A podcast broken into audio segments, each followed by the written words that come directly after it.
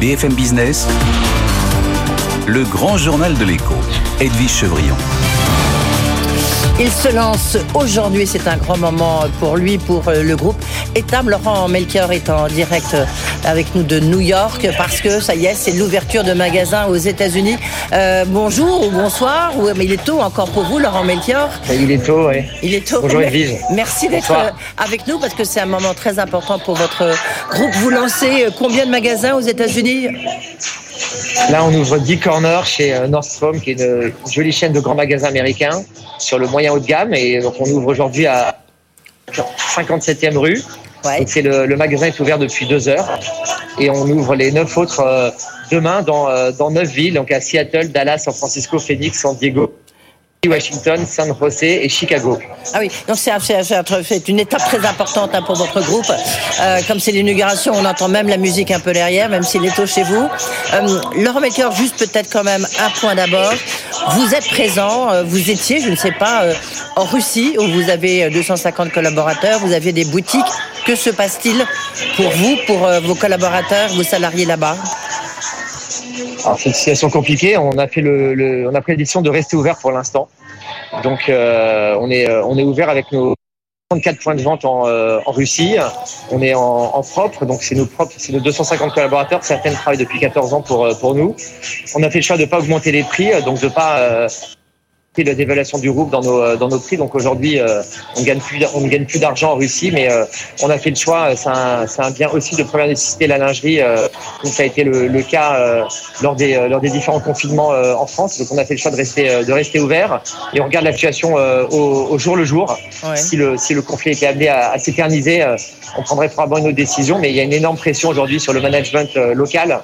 Et donc, euh, on, essaie de, on essaie de les préserver euh, et de préserver également leurs, euh, leurs intérêts. Donc, on a, on a un entrepôt local, on vend le, le stock qui est sur place. On n'a pas envoyé de nouvelles marchandises, mais pour l'instant, nos, nos 34 magasins restent, euh, restent ouverts jusqu'à nouvel ordre. Mais vous redoutez pas, Laurent Melchior, bah, je dirais surtout aux États-Unis, puisque vous lancez aux États-Unis, qu'il y a une pression de l'opinion publique en disant attendez, il faut fermer vos boutiques en Russie, sinon vous financez la guerre. Vous avez entendu ça comme moi. C'est clairement le- les titres qui sortent sur le Washington Post ou, euh, ou d'autres euh, Ouais. ou d'autres euh, médias américains. Euh, c'est clairement un, c'est clairement un sujet, mais euh, pour l'instant, en tout cas, en tant qu'Européens, on a fait le, le choix de suivre les directives, les directives pardon, de notre président.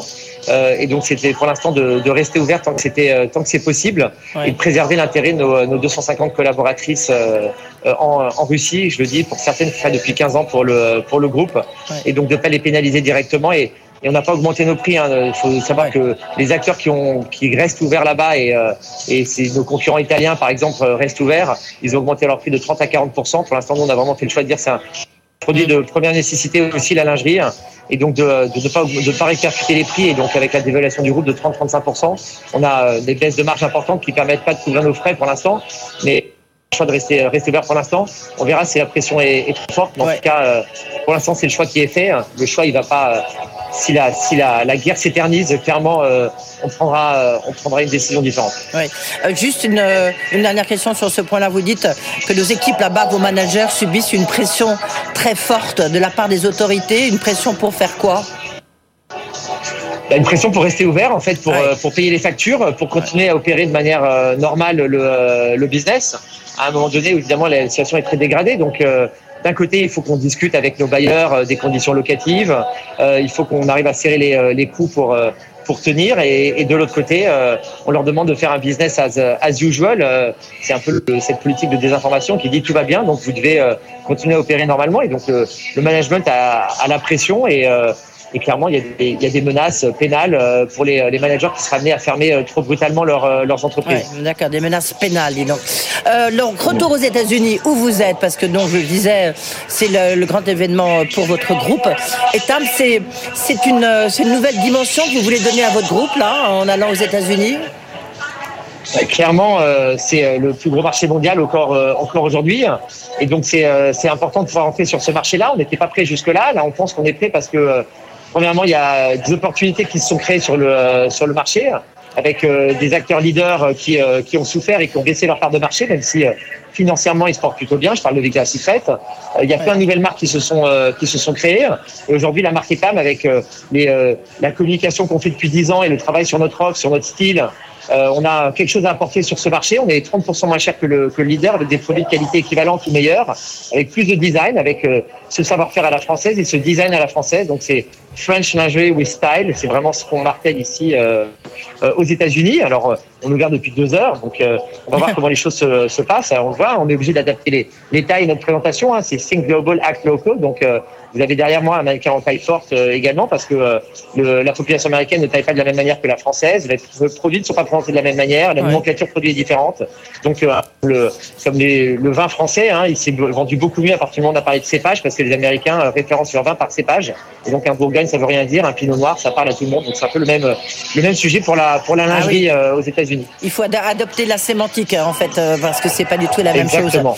Quand vous tout, le marketing, enfin, faut faire les choses différemment. Oui, alors, vous avez de plus de la moitié des modèles sont actuellement fabriqués à partir de fibres recyclées. Vous étiez venu en studio nous expliquer ça, euh, Laurent Melchior. C'est quelque chose qui est très important aux États-Unis, j'ai envie de dire, surtout à New York peut-être c'est très important et donc c'est ce qu'on martèle. Euh, une fabrication française euh, affordable donc accessible du style et notre programme WeCare donc des produits qui sont effectivement un, un, engagement de plus de 80% de nos produits en fibres recyclées en fibre écologique euh, d'ici 2025. On est déjà à plus de 50 voire 60% en ce moment pour EPAM et, euh, et également une, une, transparence puisque l'intégralité des produits euh, ont un QR code et vous pouvez scanner le QR code et voir l'usine, un petit film de l'usine dans lequel le produit est, est fabriqué avec l'adresse de l'usine, le nombre de collaborateurs, les années de collaboration avec le avec le groupe. Oui, c'est un investissement de combien pour vous, Laurent Micker, pour le groupe ETAM?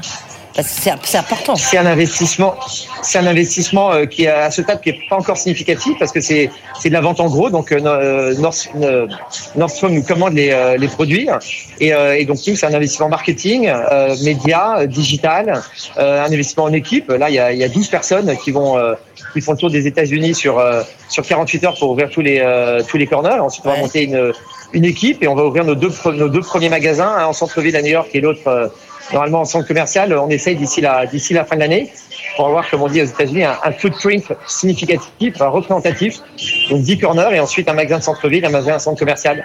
Et, euh, et on va pousser le, le e-commerce aussi, sur lequel on, on, était déjà présent, euh, mais euh, on, faisait, euh, on faisait un peu plus d'un million de dollars sans, euh, sans aucun effort, sans investissement. Donc, donc on va pousser les, les choses maintenant. Vous allez produire sur place, là? Vous allez produire aux États-Unis? Alors, on va pas produire aux États-Unis, mais on a signé euh, par ailleurs une joint venture euh, qu'on a closée euh, il y a dix jours au Mexique avec le leader mexicain de la lingerie. Et, et donc, on va pouvoir produire, puisque l'intégralité de sa, de, sa, de, sa, de son offre est produite dans ses propres usines. Et on va pouvoir produire au, au, Mexique et donc dans le Mercosur pour éviter les droits de douane venant des produits asiatiques et de la Chine en particulier. Chine, euh, pays euh, dont on essaie de se euh, réduire notre, notre dépendance.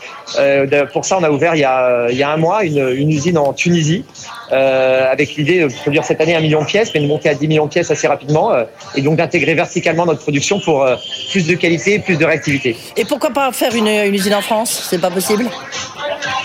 C'est encore trop cher. Nos, euh, nos, produits, on n'arrive pas à sortir des prix euh, qui correspondent à nos clientes. On a euh, la marque Livy qui est plus haut de gamme, qui est un atelier à Paris, rue Bonaparte, et qui produit une haute lingerie pour une cliente aisée.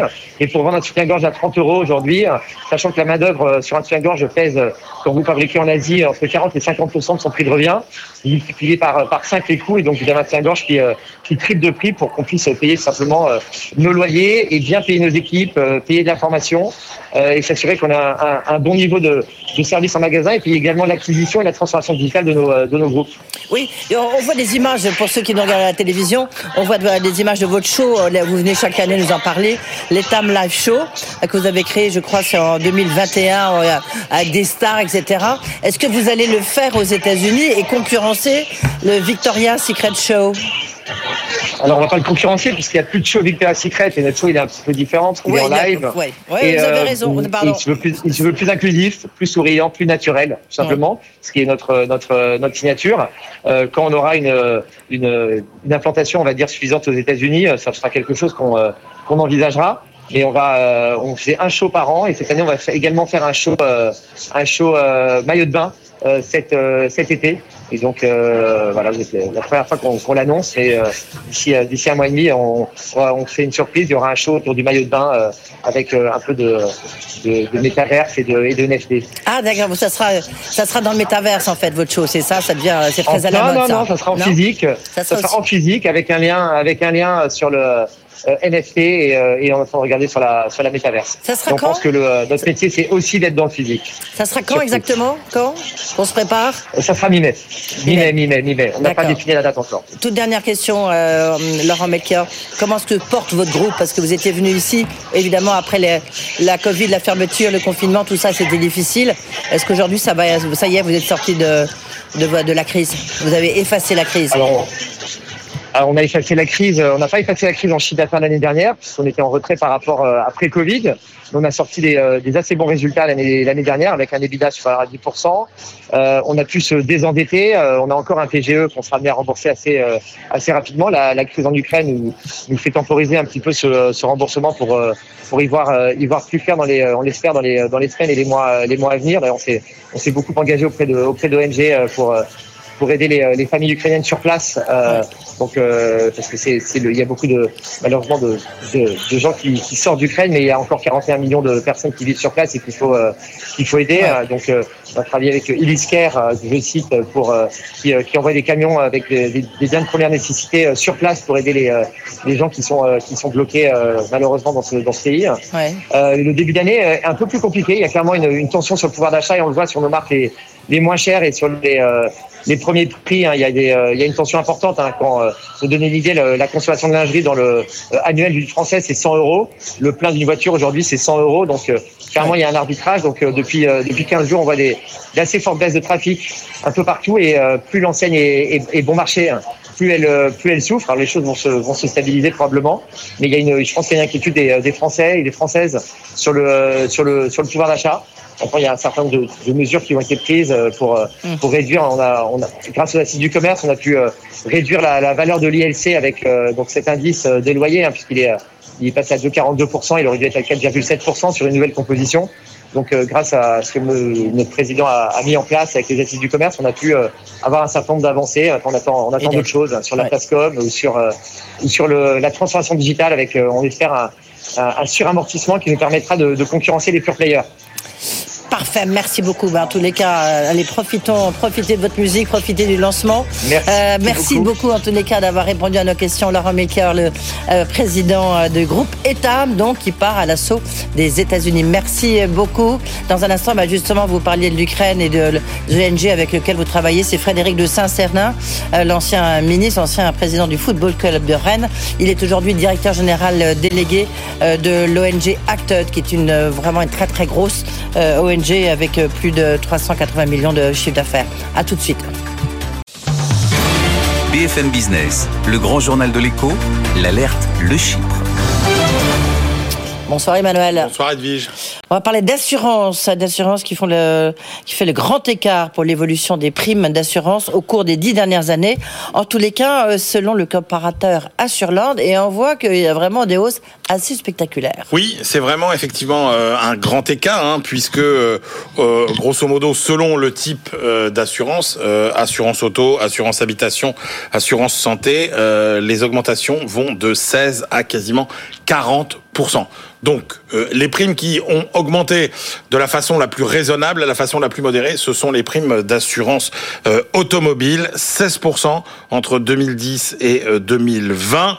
C'est un peu plus que l'inflation générale, puisque euh, celle-ci a atteint 12% sur euh, la période. Alors, il y a eu deux tendances contradictoires. D'un côté, les politiques de renforcement des contrôles sur les routes et les équipements de sécurité plus performants, eh bien, ont fait chuter le nombre d'accidents corporels. On est quand même tombé de, euh, on a quand même baissé de 33% sur euh, 10 ans, mais le coût de ces accidents a augmenté euh, de 6% selon la Fédération française des assurances parce que euh, les véhicules, bah, ils sont plus sophistiqués et ça implique des réparations plus euh, onéreuses. La bonne nouvelle, c'est que en 2022, il ne devrait pas y avoir d'augmentation puisque rappelez-vous, hein, les années de Covid, euh, on a beaucoup moins roulé, on a eu beaucoup moins d'accidents et donc euh, nos nos assureurs ont pu faire quelques économies. Du moins sur ce secteur-là, oui. justement on va parler de santé avec ma voix parce que cette modération n'a pas marché pour les assurances habitation et santé surtout. Ah oui, alors là c'est l'inflation euh, quasiment, puisque sur les primes d'assurance habitation, rappelons que c'est 160 euros en moyenne par logement, eh elles ont augmenté de 33% entre 2010 et 2020 euh, Là, ça fait trois fois plus rapidement que l'inflation. Pourquoi? Eh bien, la faute euh, à la multiplication des sinistres provoqués par des catastrophes climatiques. Hein. tout le monde se rappelle mhm. de la tempête Irma, par exemple, mais aussi l'augmentation des petits sinistres, plus d'incendies, plus de dégâts des eaux. Euh, tout ça attribué à un moins bon entretien des habitations. Euh, là aussi, la stabilité devrait prévaloir en 2022. En revanche, la palme de l'augmentation revient aux assurances santé, quasiment 40% de hausse sur 10 ans. Et là, l'assurance santé, c'est quand même près de 600 euros par an hein, de euh, primes. Euh, c'est un emballement qui reflète à la fois l'augmentation de la consommation de soins, euh, l'augmentation du coût des soins, évidemment les médicaments, euh, les euh, types de traitements, les instruments utilisés de plus en plus sophistiqués, et puis les moindres remboursements de la sécurité sociale. Et là, sur la santé, ça continue à augmenter puisqu'on sera en 2022 sans doute sur un rythme de 2,5% d'augmentation des, des, primes. Oui, c'est pas forcément un bon point hein, cette campagne présidentielle en tous les cas. Bah non, c'est vrai que ça fait partie. Alors il y a eu pas mal de changements législatifs, hein, justement, qui ont permis euh, et qui ont contribué d'ailleurs à modérer les prix des assurances. Prenez la loi Hamon par exemple, prenez tout ce qui s'est passé sur euh, les assurances euh, habitation, etc. Et ben malgré ça, oui effectivement, les prix ont quand même augmenté. Merci beaucoup, merci beaucoup Emmanuel Le Chypre, tous les jours dans le Grand Journal à 18h40. On y reviendra avec euh, la directrice générale de la Fédération des assureurs. Elle sera notre invitée, ça sera mercredi euh, prochain. Tout de suite, euh, Frédéric de Saint-Cernin.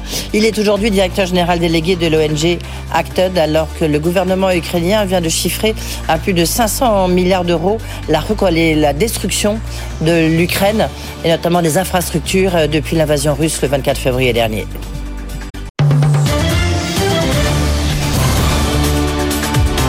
BFM Business, le grand journal de l'écho, Edwige Chevrillon.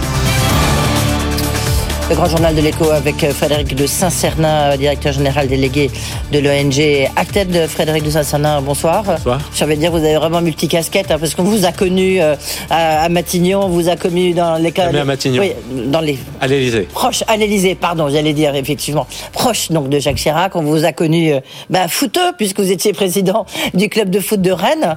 Et puis, vous avez été aussi dans l'aménagement du territoire, dans le premier gouvernement Villepin. Et puis aujourd'hui, donc, directeur général de alors Acted, c'est la deuxième ONG française de niveau international, donc derrière Médecins sans frontières, c'est ça?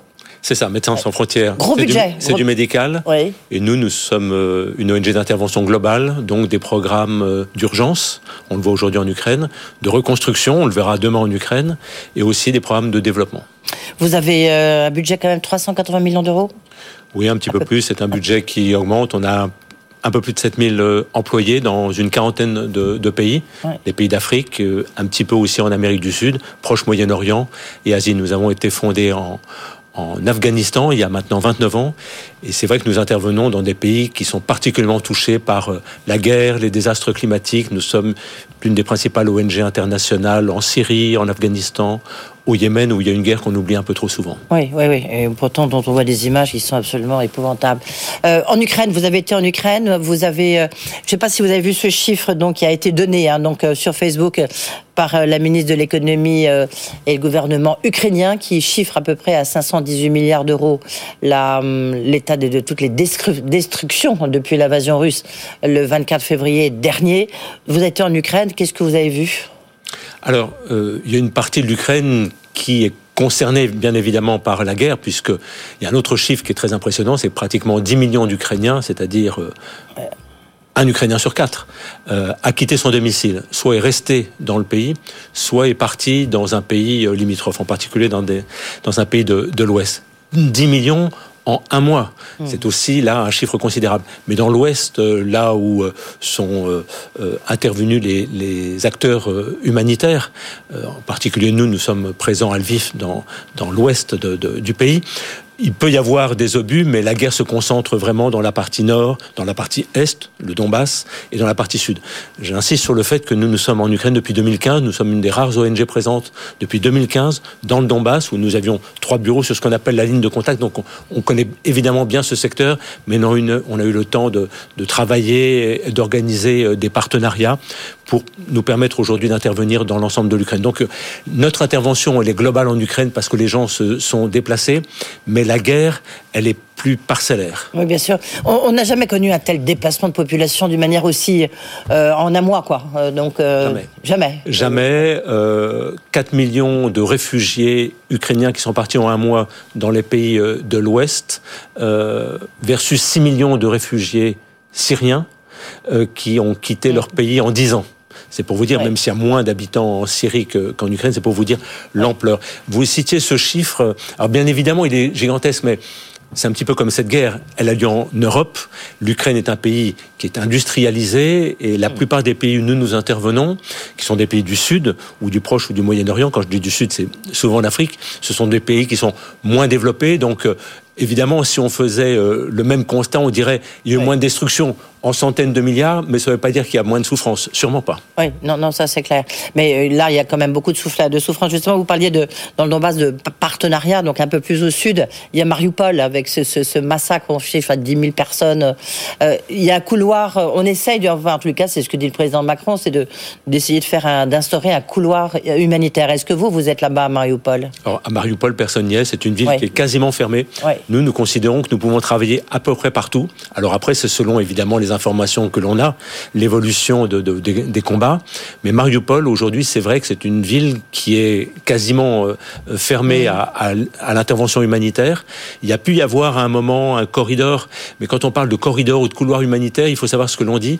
Souvent, c'est un, un une terminologie qui est interprétée par euh, tel ou tel des belligérants, qui nous permet, nous, peut-être d'entrer, mais tant que les deux belligérants ne sont pas d'accord pour qu'il y ait véritablement l'organisation de, de, ce couloir humanitaire sous la responsabilité, ça c'est très important de le dire, sous la responsabilité de la Croix-Rouge. C'est vraiment la Croix-Rouge qui permet aux acteurs humanitaires de se dire, allez, on va pouvoir travailler dans les moins mauvaises conditions possibles. Quand l'un des deux belligérants dit, on accepte qu'il puisse y avoir un, un cessez-le-feu pour permettre un corridor humanitaire, on n'est pas obligatoirement sécurisé. Qu'est-ce que vous, comment vous travaillez là-bas? Parce que vous dites on est plutôt dans l'ouest de l'Ukraine. Est-ce que vous travaillez qu'en Ukraine? Est-ce que vous travaillez, je sais pas, en Moldavie, hein, en, Transnistrie, euh, euh, en Pologne? Comment, vous, qu'est-ce que vous pouvez faire C'est quoi votre marge de manœuvre, Frédéric de Saint-Cernin Alors, on travaille partout en Ukraine, je vous le disais, excepté là aujourd'hui Mariupol, mais l'important c'est quand même de s'acclimater à la, à la situation. Et Donc d'être en, capacité d'intervenir. Il y a des moments, aujourd'hui on travaille à Kiev, euh, on distribue des, des, repas à Kharkiv, dont on a dit que c'était une ville qui était euh, encerclée par le feu russe. Euh, quand je rappelle que nous travaillons euh, au Yémen, en Somalie, au Soudan du Sud, nous travaillons dans des zones de conflit depuis longtemps. Et donc notre objectif c'est évidemment de porter des besoins de première nécessité à toutes ces populations qui sont vulnérables. Donc on a, nous, l'habitude de nous adapter à ces théâtres de guerre. Quand vous disiez que nous sommes dans l'Ouest, c'est notre bureau principal qui était à Kiev est aujourd'hui à Lviv. Mais aujourd'hui, on va, enfin, aujourd'hui ou dans les jours qui viennent, nous allons ouvrir quatre bureaux entre l'Ouest, le centre et l'est de, l'Ukraine, c'est-à-dire jusqu'à Dnipro, si vous regardez la carte, donc on n'est pas loin de la, partie d'en. On considère en effet qu'aujourd'hui qu'on est en capacité d'intervenir à peu près partout en Ukraine. Mais évidemment, pour les réfugiés, il faut être présent en Pologne, en Moldavie, en Roumanie. Il y a un élément qui est très important à prendre en compte dans ces pays, c'est que vous en, vous en avez qui sont membres de l'Union européenne. J'étais en mhm. Pologne il n'y a pas longtemps. C'est un pays qui s'est beaucoup développé, qui a donc une capacité de pouvoir euh, accueillir et dans les meilleures conditions possibles des réfugiés euh, ukrainiens. C'est beaucoup moins le cas en Moldavie où nous sommes très présents. Nous avons plusieurs dizaines d'employés qui aident euh, les dirigeants locaux à, à accepter et accueillir dans les meilleures conditions possibles euh, les réfugiés qui viennent d'Ukraine. Et ça, c'est un élément qui est tout à fait euh, nouveau pour une population qui est plutôt pauvre. En Moldavie, on est plutôt pauvre. Et on, dit quand même qu'il y a aussi pas mal de de rançon à payer quand on veut franchir les, frontières Alors, est-ce que vous le constatez bah, Évidemment, il, y a, il, y a, toujours des trafics. Notamment un modèle vie, parce que comme vous dites, c'est un pays très pauvre. Bien sûr, il y a toujours des trafics. À partir du moment où vous avez des mouvements de population, vous avez toujours des trafics. Mais vous avez aussi d'autres éléments. Quand on, quand on parle d'économie, en Pologne, il y a beaucoup de prix qui flambent, en particulier les prix des loyers. Vous avez des marchands de sommeil qui profitent du système. Ça, il ne faut pas se tromper. Quand il y a des éléments comme ça qui modifient complètement l'ordonnancement d'un pays limitrophe, de fait, il y a des conséquences de, de ce type. Mais c'est donc très important aussi d'être auprès des dirigeants et des populations parce que on peut accueillir beaucoup, beaucoup de, de, de des centaines de milliers de, euh, de réfugiés plus de 2 millions euh, d'Ukrainiens en Pologne. Mais il y a un moment où il faut que la population locale l'accepte, ce qu'on appelle nous les communautés hautes. Parce que si vous atteignez Bien le sûr. point de, de non-retour, si les gens se sentent euh, j'allais dire, envahissent s'ils trouvent qu'il y en a trop, à ce moment-là, on a risque. Donc c'est très important pour les acteurs humanitaires d'être de, présents auprès des populations réfugiées et aussi auprès des populations, des, des, communautés hautes pour que les choses se passent bien, pour que l'acceptation se réalise. Le, et vous apportez quoi en fait? Euh... Effectivement, vous voyez, c'est des repas, mais, mais quoi d'autre? Est-ce que, je sais pas, il y a l'éducation, parce que ce sont essentiellement des femmes et des enfants hein, qui partent, puisque les hommes restent, parce qu'ils sont mobilisables ou mobilisés.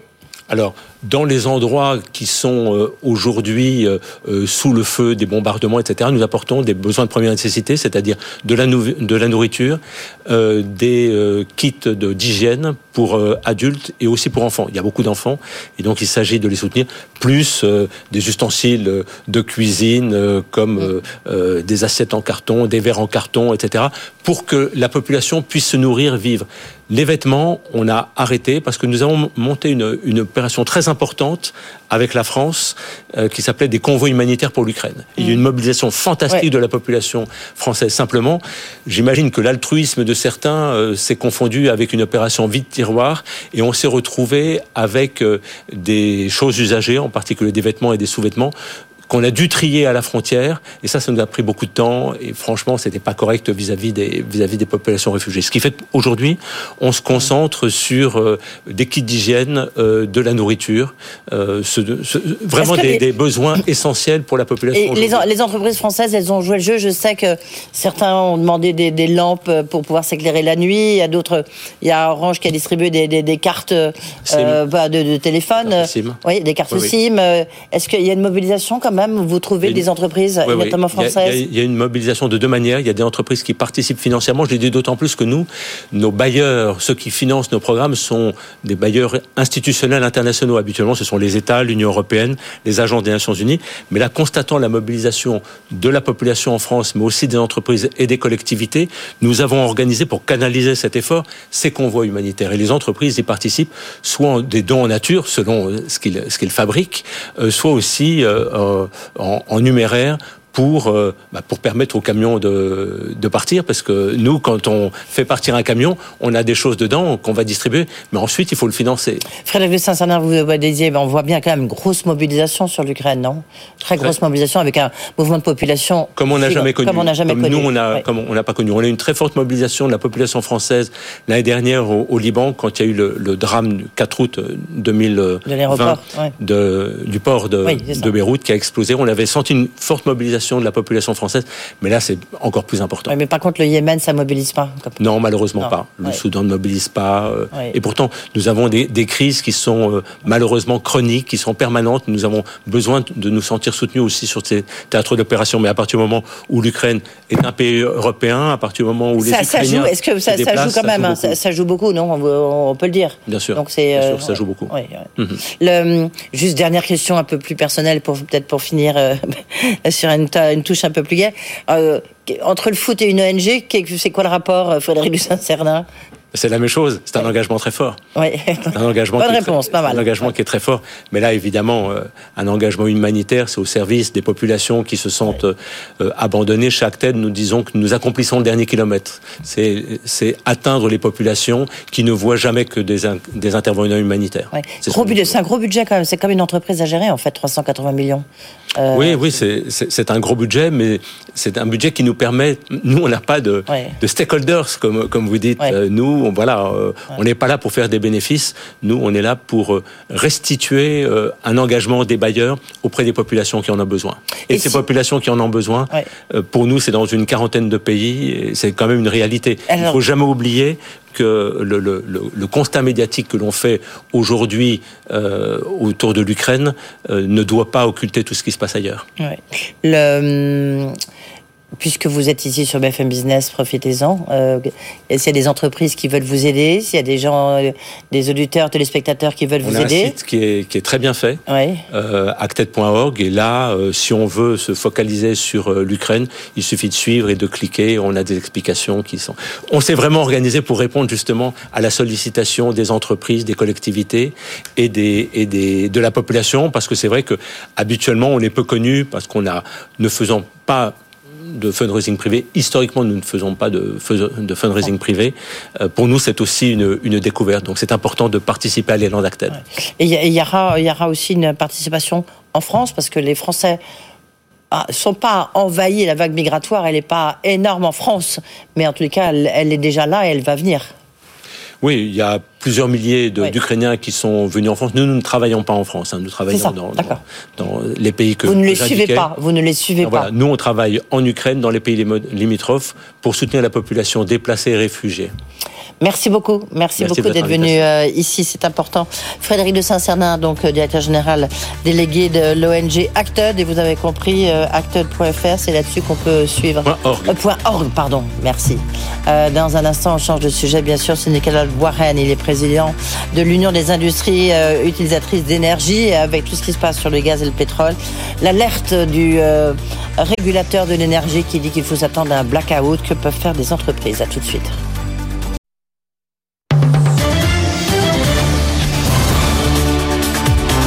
BFM Business, le grand journal de l'écho, Edwige Chevrillon. Comment éviter un blackout cet hiver Comment faire face aux problèmes d'approvisionnement en énergie Euh, C'est la grande question pour les industriels.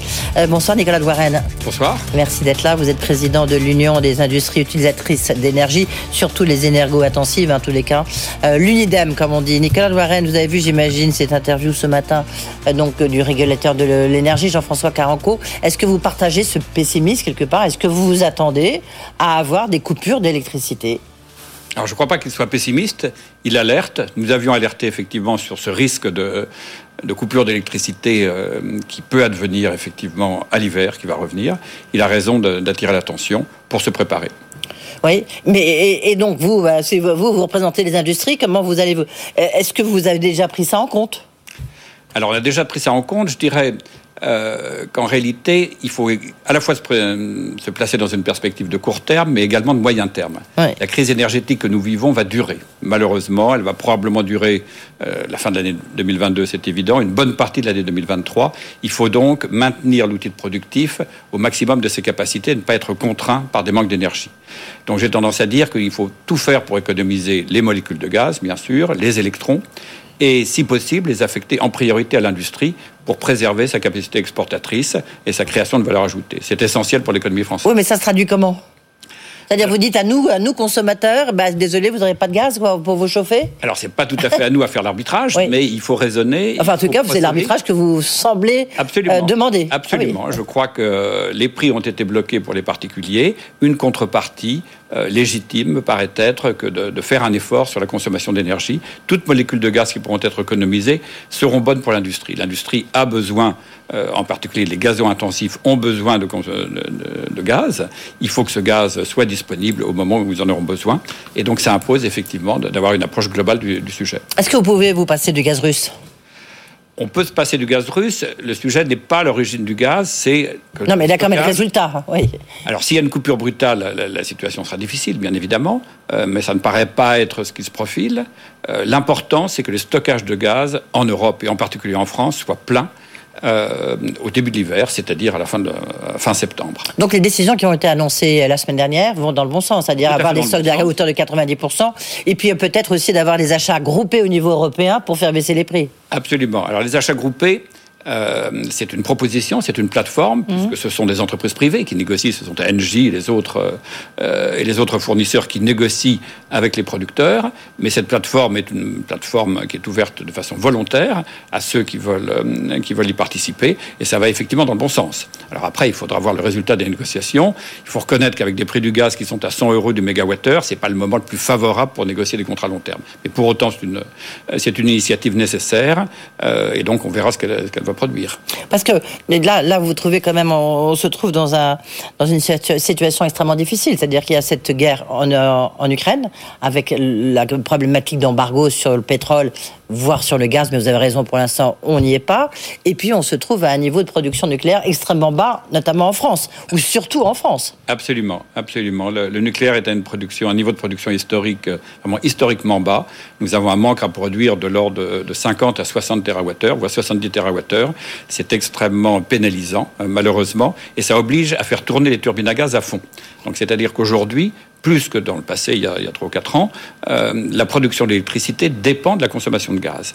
Donc les, toutes les turbines à gaz tournent en France, ça représente 12%, j'ai vérifié, aujourd'hui même, ça représente 12% de la production électrique est assurée par des turbines à gaz. Et donc, euh, la question se pose. Donc, l'interdépendance gaz et électricité est plus forte que jamais. Voilà, mmh. donc ce qui implique bien évidemment de, de, pouvoir économiser toutes les molécules de gaz, de remplir les stockages. Et ça, j'y insiste, il faut absolument qu'il soit plein. Le gouvernement a, a, entendu le message, il a pris les dispositions, il va les prendre, les dispositions réglementaires pour que les stockages souterrains soient pleins à fin septembre. Et c'est d'ailleurs une mesure européenne, puisque la Commission a préconisé la même, euh, la même Oui, c'est que nous, on a des mesures de stockage, mais il y a d'autres pays comme l'Italie, je crois, qui n'ont pas de mesures de stockage. Alors, oui, mais elles vont, elles vont être imposées par la Commission. Je dirais que nous avons, du point de vue d'approvisionnement en gaz, l'avantage physique d'avoir quatre terminaux. Mm. Hein, euh, qui représentent euh, sensiblement 35, 35 milliards de mètres cubes. C'est par rapport à la consommation française qui est de l'ordre de 47 milliards de mètres cubes par an, mm-hmm. physiquement satisfaisant. Il faut, pour autant que ces réservoirs soient pleins, bien évidemment. Euh, donc de ce point de vue-là, par rapport à l'Allemagne notamment, nous sommes favorisés. Mais s'il y avait euh, une situation plus tendue, il faudrait envisager de pouvoir aider l'Allemagne éventuellement, hein, avant que, parce que l'Allemagne n'a pas de terminaux, euh, donc les possibilités d'importation de GNL en Allemagne sont inexistantes, et donc c'est l'organisation de flux retour éventuellement d'Espagne vers la France et de France vers l'Allemagne éventuellement ou l'Italie ou la Suisse euh, si c'était nécessaire. Oui, ce qui est assez sidérant presque, j'ai envie de dire, c'est que dans ce, ce, tableau énergétique que vous dressez, Nicolas Douaren, il y a le nucléaire tient en fait à une part très petite parce que euh, il y a 14 réacteurs, hein, je crois, qui pour l'instant ne fonctionnent pas. Oui, euh, oui à peu près. Donc sur les 50, 57 ou 56, il y a moins Fessenheim. c'est un peu étonnant. C'est-à-dire qu'on a l'impression vraiment que la, la France est, a abandonné son nucléaire. Là, même si maintenant il y a des grands projets, mais c'est pas pour tout de suite. Alors, il y a des programmes de maintenance habituels, ce qu'on appelle des visites décennales, puis des arrêts pour rechargement du combustible, et puis en plus des problèmes techniques ponctuels de corrosion qui, donc, qui ont été indiqués par EDF. EDF, il travaille très activement, et j'imagine que ils sont bien sûr en dialogue permanent avec l'autorité de sûreté nucléaire pour voir dans quelles conditions euh, le mm. retour à la normale, le retour à un productif plus important euh, puisse être accéléré. J'imagine que tout est envisagé de ce point de vue-là. Ça tombe effectivement très mal de ce point de vue-là. Il faut mieux du gaz russe ou du GNL américain? Ah, ça c'est une vraie bonne question. Est-ce qu'il faut quitter une dépendance pour tomber dans une autre? Et euh, c'est une vraie question. C'est une vraie question. Elle se pose heureusement assez peu pour la France, elle va se poser énormément pour l'Allemagne, mais l'Allemagne, euh, euh, semble-t-il, a l'air assez portée à cela. Euh, c'est un sujet. C'est un sujet et ça ne fait que renforcer l'intérêt des choix français et des choix français de la souveraineté énergétique. Il y a combien d'énergie L'énergie renouvelable représente combien aujourd'hui? La production d'électricité renouvelable, elle représente sensiblement 10%.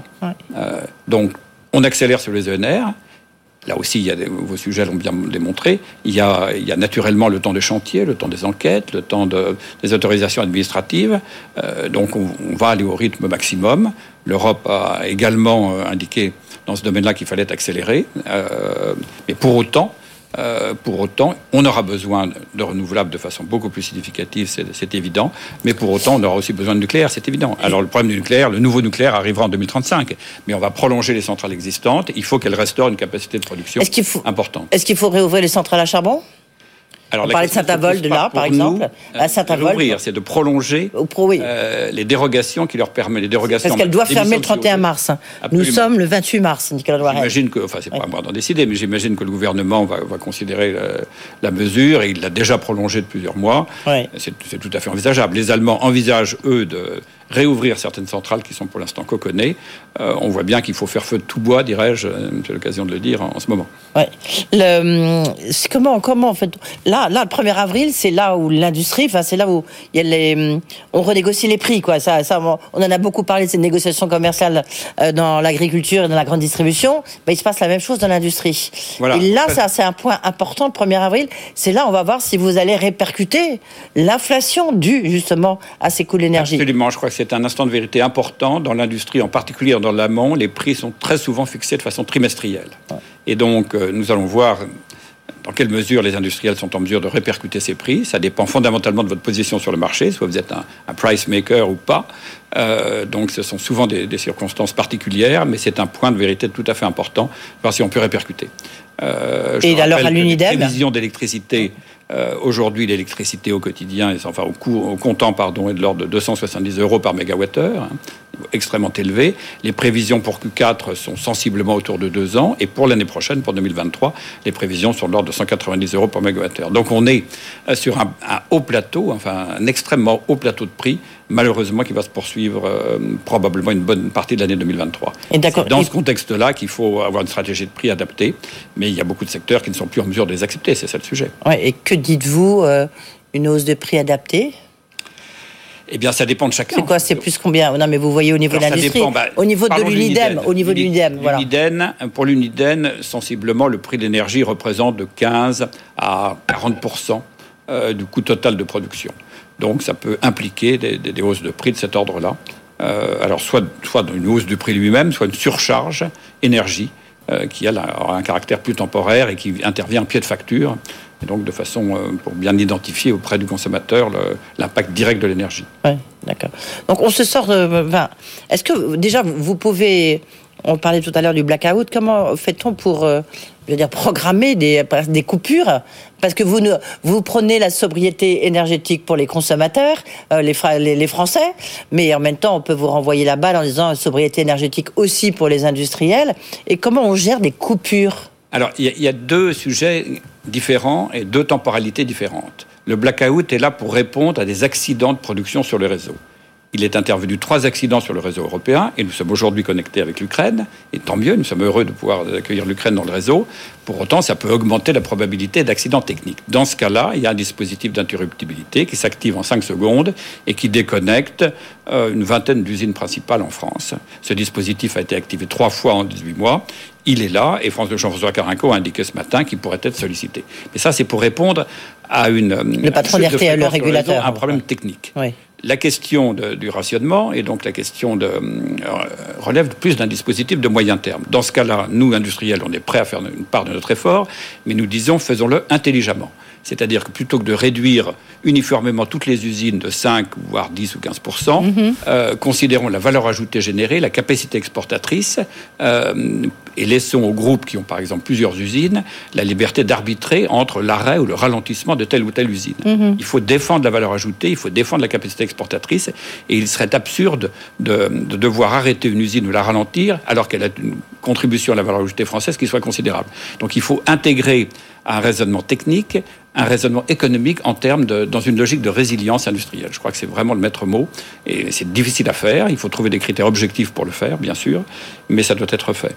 C'est l'une des mesures les plus attendues du plan de résilience. Euh, les entreprises dont les dépenses énergétiques représentent plus de 3% de leur chiffre d'affaires sont censées percevoir une aide. On a vu euh, dans, dans, le journal que c'est en fait assez compliqué parce que des pertes euh, d'exploitation éventuelles, elles vont être constatées en fin 2022.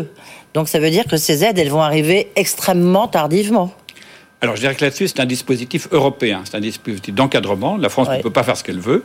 Il faut répondre euh, aux, prescriptions de, la direction de la concurrence pour éviter des distorsions de concurrence. Le dispositif qui a été agréé par la Commission est celui-là, en effet. Il y a plusieurs problèmes qui se posent. Le point que vous indiquez euh, concernant le fait qu'on ne constaterait qu'en 2023, donc il faut avoir une approche trimestriel à minima, voire mensuel du sujet, pour constater des pertes au moins le mois avec le versement. Le gouvernement y réfléchit. Il faut également pouvoir raisonner, non pas forcément au niveau d'un groupe ou d'une entreprise, mais de pouvoir descendre au niveau d'un site. Parce que vous pouvez avoir un groupe qui est profitable, normalement profitable, et c'est souhaitable, mais à l'intérieur de ça, avoir un site qui, lui, est particulièrement touché Mhm. parce qu'il est, il est hyper énergo-intensif. Dans ce cas-là, il faut pouvoir adresser euh, la valeur ajoutée et le calcul de la perte de- d'exploitation au niveau de ce site. Ça, c'est un point important. C'est le, c'est le deuxième point important. D'accord, et donc... euh, Donc les discussions se poursuivent. Il Les faut- il faut discussions, vous en êtes tout, voilà. je- Sous la surveillance de la DG Concurrence, qui veille au grain, bien évidemment, qu'il n'y ait pas de distorsion.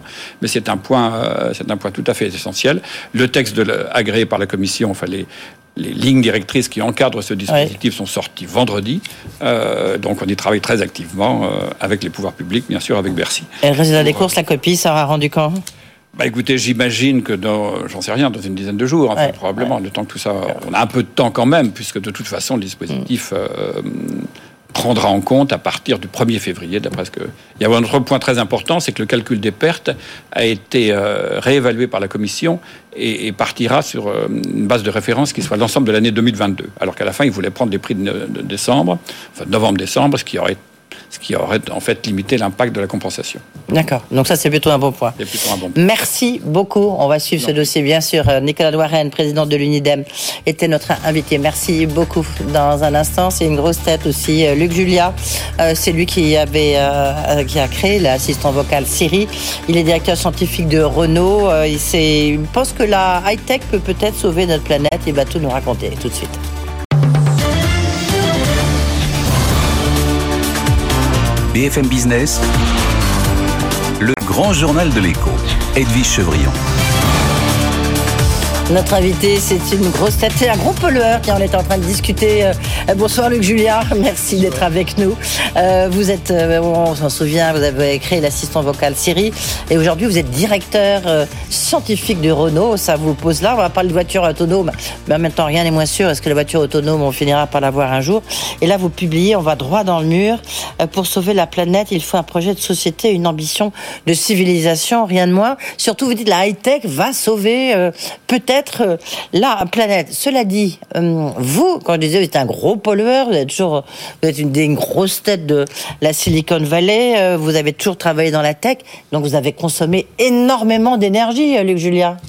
Euh, J'en ai consommé énormément, mais j'ai euh, j'ai fait le constat que ça consommait trop. Oui, mais vous avez mis du temps avant de faire le constat. Oui, enfin, je pense que c'est pas trop mal. Il vaut mieux faire le constat maintenant que le faire trop tard. Non, non, je pense que effectivement, euh, quand on parle du cloud, euh, quand on parle des choses comme ça, euh, on se rend pas compte ce que ça consomme. Euh, mais quand, quand vous me dites, euh, je euh, je pense que la, la, la technologie va sauver le monde ou quelque chose comme ça, euh, c'est pas du tout ça en fait. Hein. Je pense que la technologie. Ah, c'est vous, c'est vous, c'est vous qui le dites. Hein. Est-ce que la alors il y a un point d'interrogation. Est-ce que la high-tech exactement. va sauver le monde? Exactement, il y a le point d'interrogation qui est très important. Et ce que je dis surtout, c'est que la high-tech, euh, on se rend pas compte qu'elle ne sauve pas du tout le monde, mais elle l'enfonce. Euh, mais il y aura des morceaux de technologie qui vont nous permettre euh, de sauver un tout petit peu plus le monde que ce qu'on fait aujourd'hui. Donc euh, il faut faire attention, il faut faire le constat, il faut comprendre. Une fois qu'on comprend, on va pouvoir utiliser certaines technologies pour pouvoir faire euh, en sorte Non mais vous vous, vous rendez compte, Luc Julien, vous qui êtes la star de la tech, machin, vous êtes en train de nous dire que euh, tout ça c'est pas possible, on peut plus se permettre parce que ça consomme trop d'énergie. Mhm. je Ah, confirme. vous êtes en train de de scier la branche sur laquelle vous êtes assis, vous avez construit votre réputation. Non, non, justement, je suis en train de, de faire en sorte qu'on fasse plus attention avec ces technologies. Le problème avec les technologies qu'on a aujourd'hui, particulièrement le cloud et l'intelligence artificielle et ces choses-là, c'est que on se rend plus compte que ça, que ça utilise beaucoup, beaucoup, beaucoup d'énergie et on l'utilise n'importe comment parce que c'est facile. Et donc cette facilité, il faut comprendre que rien n'est gratuit. Et euh, là, en l'occurrence, bah, la- la- les- ces énergies qu'on utilise pour ces intelligences artificielles, c'est euh, cloud, euh, c'est pas gratuit du tout. Le, donc expliquez-nous qu'est- qu'est-ce que qu'est-ce que euh, qu'est-ce qu'il faut faire? Vous voyez parce que là on parle maintenant, on est déjà dans le métaverse parce que vous en parlez aussi. Ouais. Euh, on, on- on voit bien qu'il y a une évolution technologique qui, qui va très très vite. On parle des voitures autonomes puisque vous êtes en charge de ça notamment euh, chez Renault. Est-ce qu'un jour on verra une voiture autonome? Bah aujourd'hui on se dit non parce que le coût énergétique est trop fort. Alors, c'est pas tellement à cause de l'énergie, c'est à cause de la science elle-même. C'est-à-dire qu'il y a plusieurs niveaux d'autonomie. La voiture autonome niveau 5, celle dont on rêve, qui est complètement autonome, qui fait tout pour vous et n'importe quoi, euh, celle-là, non, elle n'existera jamais. C'est juste impossible scientifiquement parlant. Euh, par contre, les voitures autonomes niveau 4, qui vont sauver des vies, qui vont avoir moins d'accidents, etc., euh, ça, ça va exister aujourd'hui. Pour vous donner une idée, on est à peu près au niveau 2.5. Hein, donc, très, ça veut dire quoi, pardonnez-nous, parce que nous, on n'est pas dans, on pas dans, dans votre sphère, Luc Julia. Une voiture autonome 2.5, elle fait quoi? Voiture autonome 2.5 euh, sur l'autoroute, elle va garder euh, son, elle va rester sur sa ligne, euh, elle va freiner si toutefois il y a un embouteillage devant, donc elle va conduire correctement sans. Elle va jamais doubler. Elle va doubler, si, si elle va ah doubler aussi. Donc sur l'autoroute, elle va être assez confiante parce que sur l'autoroute, il n'y a pas de feu rouge, il n'y a pas de stop, il n'y a pas de piéton, il n'y a pas de chat. D'accord? Donc il n'y a pas des, des les contextes, c'est relativement facile. Mais cette voiture autonome 2.5, elle peut pas sortir en ville et elle peut pas surtout conduire toute seule en ville. Donc celle-là, ça, ça, va être un peu plus compliqué. Point 4, enfin la, voiture autonome 4, elle pourra conduire en ville, euh, mais il y aura des cas exceptionnels dans lesquels elle ne comprendra pas ce qu'il faut faire. Donc c'est pour ça qu'on n'aura jamais de voiture complètement autonome. Donc il n'y aura jamais de voiture, il y aura jamais de voiture Renault autonome, c'est ça que vous nous dites? De voiture Renault autonome, ça, en plus de ça, je pense que c'est l'objectif, hein, parce que ça coûte très très cher. Alors pas seulement en énergie, comme vous disiez tout à l'heure, mais ça coûte très cher tout court d'avoir euh, toutes ces caméras, tous ces euh, tous ces capteurs qu'il faut mettre sur une voiture afin qu'elle comprenne son environnement. Donc ça coûte très très très cher. Peut-être que Renault ira au niveau 3, mais je ne sais pas. Est-ce qu'une voiture électrique, finalement, c'est c'est pas plus destructeur bah, que la, pour la planète qu'une voiture euh, euh, thermique? euh, je pense pas. C'est pour ça que je pense que c'est une bonne idée que nous fassions des, voitures électriques maintenant et qu'on se concentre là-dessus. Parce que euh, pendant l'opération de la voiture, c'est à partir du moment où elle sort de, de l'usine jusqu'à sa fin de vie, euh, elle, elle n'émet pas de CO2 et puis elle est, elle est plutôt mm. non polluante. Elle est complètement non polluante. Évidemment, il y a la fabrication des batteries. C'est-à-dire qu'il faut effectivement fabriquer ces batteries. Cette partie-là est polluante. On aura certainement l'opportunité dans les années qui viennent de faire des batteries autrement qui seront euh, qui sera moins polluante. Mais quand vous regardez les courbes de pollution d'une voiture thermique et d'une voiture électrique, ces courbes se croisent relativement rapidement et au bout de seulement à peu près 7000 euh, km d'opération, euh, la voiture électrique ne pollue plus par rapport à la voiture. Dans votre livre, vous parlez de vous parlez des, promesses de ce monde connecté, mais en même temps, vous en décrivez justement les, limites sur le plan de la planète. Mhm. Donc, où est, la voie, où est la voie de sortie? Voie étroite, mais où est-elle? Elle est euh, ben, euh, dans d'abord la compréhension. C'est-à-dire qu'il faut déjà qu'on se qu'on s'éduque sur euh, ces différentes technologies et comprendre quelles sont leurs limites et quelles sont les émissions qu'elles produisent, etc., Par exemple, il faut s'éduquer. Ben, par exemple, ces data centers dont on parlait tout à l'heure, là, les, les, choses que vous faites. on va prendre un exemple très très simple, un selfie. D'accord, un selfie, on en prend un milliard par par jour d'accord, hein, dans le monde. Donc un milliard de selfies, un selfie, c'est, ça correspond à peu près 160 watts euh, juste prendre un selfie parce que il faut qu'il parte de, votre appareil photo, de votre caméra, de votre pardon, téléphone. Ça monte dans le cloud, c'est partagé avec plein de gens, d'accord? Et donc du coup, ça utilise 160 euh, watts. C'est l'équivalent. Un milliard de selfies par jour. Un milliard de selfies par jour, ça fait 160, milliards de watts juste pour les selfies, juste pour l'ego. Ouais. Donc quand vous allez comprendre, peut-être les, jeunes générations qui se plaignent et qui vont manifester avec Greta, euh, ils sont très gentils, mais ah. quand ils vont se réaliser peut-être que prendre un selfie ça coûte de l'énergie, peut-être qu'ils en prendront moins, parce que ça sert à rien quand même à la fin, un selfie. Ouais, ouais, c'est assez impressionnant. Un autre exemple comme ça Un autre exemple, euh, on, peut parler, euh, euh, bah, un autre tout simple, quand vous allez faire vos courses, alors ça c'est pas de la technologie, mais quand vous allez faire vos courses, il vaut mieux aller faire vos courses après avoir mangé, pas avant parce que sinon euh, vous avez faim, vous allez acheter beaucoup de ah trucs. Ah oui, d'accord, là, là, là c'est plus euh, classique, là, oui, oui, oui bien sûr. mais c'est des choses intéressantes. Quand vous quand vous euh, achetez un frigo, achetez un frigo qui a le compartiment congélateur ou dessus ou dessous pas à côté, mmh. parce que ça utilise 30% moins d'énergie. Euh, voilà, donc en fait... Est-ce que vous êtes en train de dire à tous vos, petits camarades, hein, tout, votre, tout votre univers, qu'ils se sont trompés? Je suis pas en train de dire qu'ils se sont trompés, je suis en train de dire faites attention, n'utilisez pas trop les choses parce que c'est trop facile. Encore une fois, aujourd'hui, faire de l'intelligence artificielle, c'est trop facile. D'accord? C'est à la portée de n'importe qui, de n'importe quelle euh, personne qui a envie d'utiliser cette technologie. Elle peut juste bah, prendre euh, des algorithmes et des données et donc faire n'importe quoi. Allez, Julien, rappelez-moi, qu'est-ce que vous avez créé déjà? Tiens, le message euh, Siri, euh, le messageur vocal, ça sert à rien, non? Ça sert pas à grand chose, ça sert seulement à des choses très très Et particulières. ça en consomme beaucoup, non? Ça consomme pas mal parce que c'est sur euh, c'est sur le cloud. Ouais. Donc la bonne nouvelle c'est que Siri, bon aujourd'hui est utilisé par à peu près 500 millions d'utilisateurs dans le monde et ces 500 millions d'utilisateurs l'utilisent vraiment euh, d'une manière très très spécifique. C'est-à-dire qu'ils ont trouvé euh, Ouais. très courte, ils ont trouvé leur usage. Alors que ce soit par exemple euh, appelle maman, euh, écrit un SMS, euh, trouve-moi les restaurants. Donc euh, l'utilisation est très parcimonieuse. Donc, votre message que vous faites passer à travers votre livre, en fait, c'est de dire non, la tech n'est pas destructeur ou destructrice de, pour la planète. Il faut juste euh, peut-être euh, revoir nos usages de cette, euh, de cette tech. Revoir nos usages. Vous savez, le problème, c'est que chaque fois qu'on invente quelque chose, on est excité avec ce truc Ouais. et on, commence à l'utiliser trop. Voilà. Et donc le problème, c'est ben, soyons juste, euh, euh, comment réfléchissons un tout petit peu avant. Euh, Est-ce qu'on en a vraiment besoin? D'accord? Et donc gâchons pas. Le métaverse, vous dites quoi? On en a besoin, on n'en a pas besoin? Bah, C'est juste un truc fun. C'est un univers formidable, hein, mais finalement, à quoi ça sert? Voilà, c'est une très bonne question. Donc, à quoi ça sert? Alors, Si c'est pour faire le metaverse à la euh, Zuckerberg, donc euh, à la Meta, à la Facebook, Ouais. euh, effectivement, ça, ça sert strictement à rien. Mais déjà, moi, je pense que Facebook ne sert à rien. Donc, euh, c'est parce que j'ai pas besoin d'avoir des amis dans le metaverse. Voyez, Euh, mes amis, ils sont très bien quand je les ai à côté de moi. Donc, euh, bon, bref. Mais ceci dit, euh, donc. Il y a des métaverses, il y en aura plusieurs. hein. Donc il y a des métaverses qui vont effectivement ne servir strictement à rien.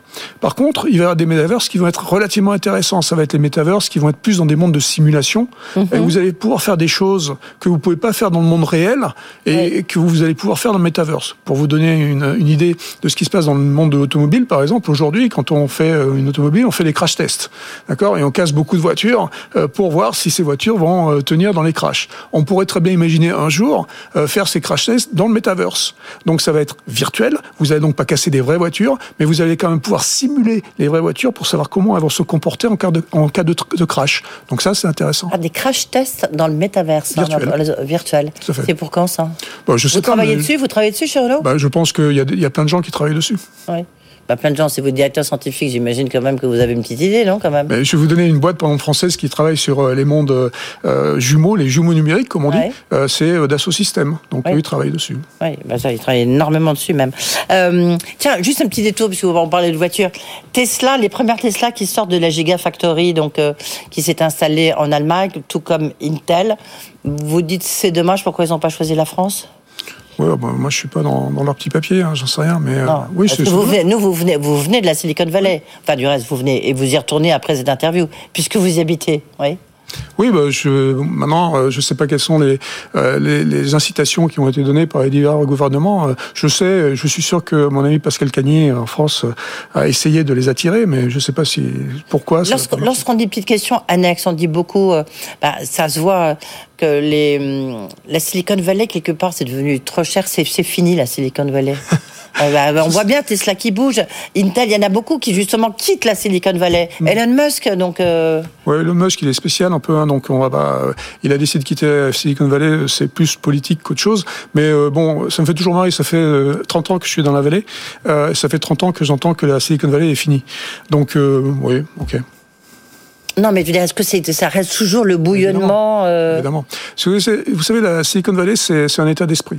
C'est euh, la ruée vers l'or de, l'or. C'est la ruée vers l'or de- des années 1850. Ça n'a Ouais. pas changé depuis. C'est-à-dire que c'est un endroit qui attire beaucoup de gens différents, des cultures différentes, et qui viennent faire et, travailler sur des choses avec une émulation extraordinaire. Mm. Ça n'a pas changé. et Je pense pas que ça changera.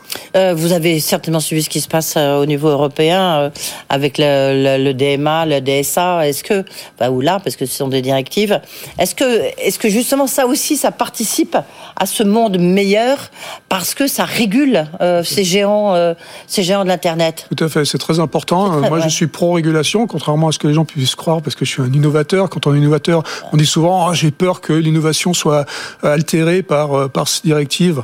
Euh, moi, je suis pro-régulation parce que je pense que la régulation aide énormément à éduquer les gens. Ça leur permet de comprendre pourquoi. Ils se demandent pourquoi il y a une régulation, déjà pourquoi il y a une règle, pourquoi il y a une loi. Et donc ça aide effectivement à, à calmer un peu les ardeurs. Et la vérité, c'est que la régulation arrive bien après l'innovation. Ouais. Donc euh, je suis en fait pas vraiment affecté. Ouais.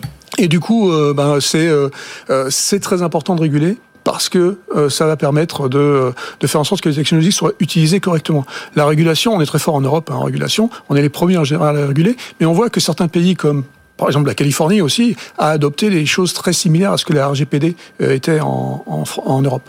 Euh, une dernière question et après je vous poserai une, euh, une question sur quelle mesure, une mesure pour la France, pour faire réussir la France? Je vous poserai cette question dans, dans, dans un instant. La guerre des talents, est-ce que vous, vous la subissez par exemple, puisque vous êtes directeur scientifique chez Renault, mais est-ce que la guerre des talents, c'est une réalité? Oui, c'est une réalité. Chez Renault, la bonne nouvelle, c'est qu'on a beaucoup de talents. Donc euh, il y a beaucoup beaucoup d'ingénieurs qui sont là et qui sont là depuis des années et qui sont très forts parce qu'ils viennent de, de, cette éducation française qui est très bonne. Euh, mais la guerre des talents dans la vallée, dans la Silicon Valley, elle, est là. Euh, il y a effectivement beaucoup beaucoup. Il n'y a pas de chômage hein, à Silicon Valley, il faut être très clair. Euh, mais il y a il doit pas y avoir beaucoup de chômage non plus dans les métiers tech. n'importe où dans le monde. Luc Julien, petit générique. Luc Julien, une mesure pour faire réussir la France. BFM Business une mesure pour faire réussir la France. Luc Julia. Ouais, c'est compliqué. Je, je, suis un peu pris de court, mais euh, aujourd'hui, on a beaucoup de startups. On est la startup nation, d'accord? Donc, euh, c'est ce qui s'est passé depuis une dizaine d'années maintenant. Euh, il faudrait devenir la scale-up nation. C'est-à-dire qu'il faut commencer à, passer euh, à un niveau supérieur. Euh, ce qu'on n'a pas aujourd'hui, c'est donc assez de financement, des gros gros financements, d'accord? Donc on a les petits financements, enfin petits, je dis quelques millions. Hein.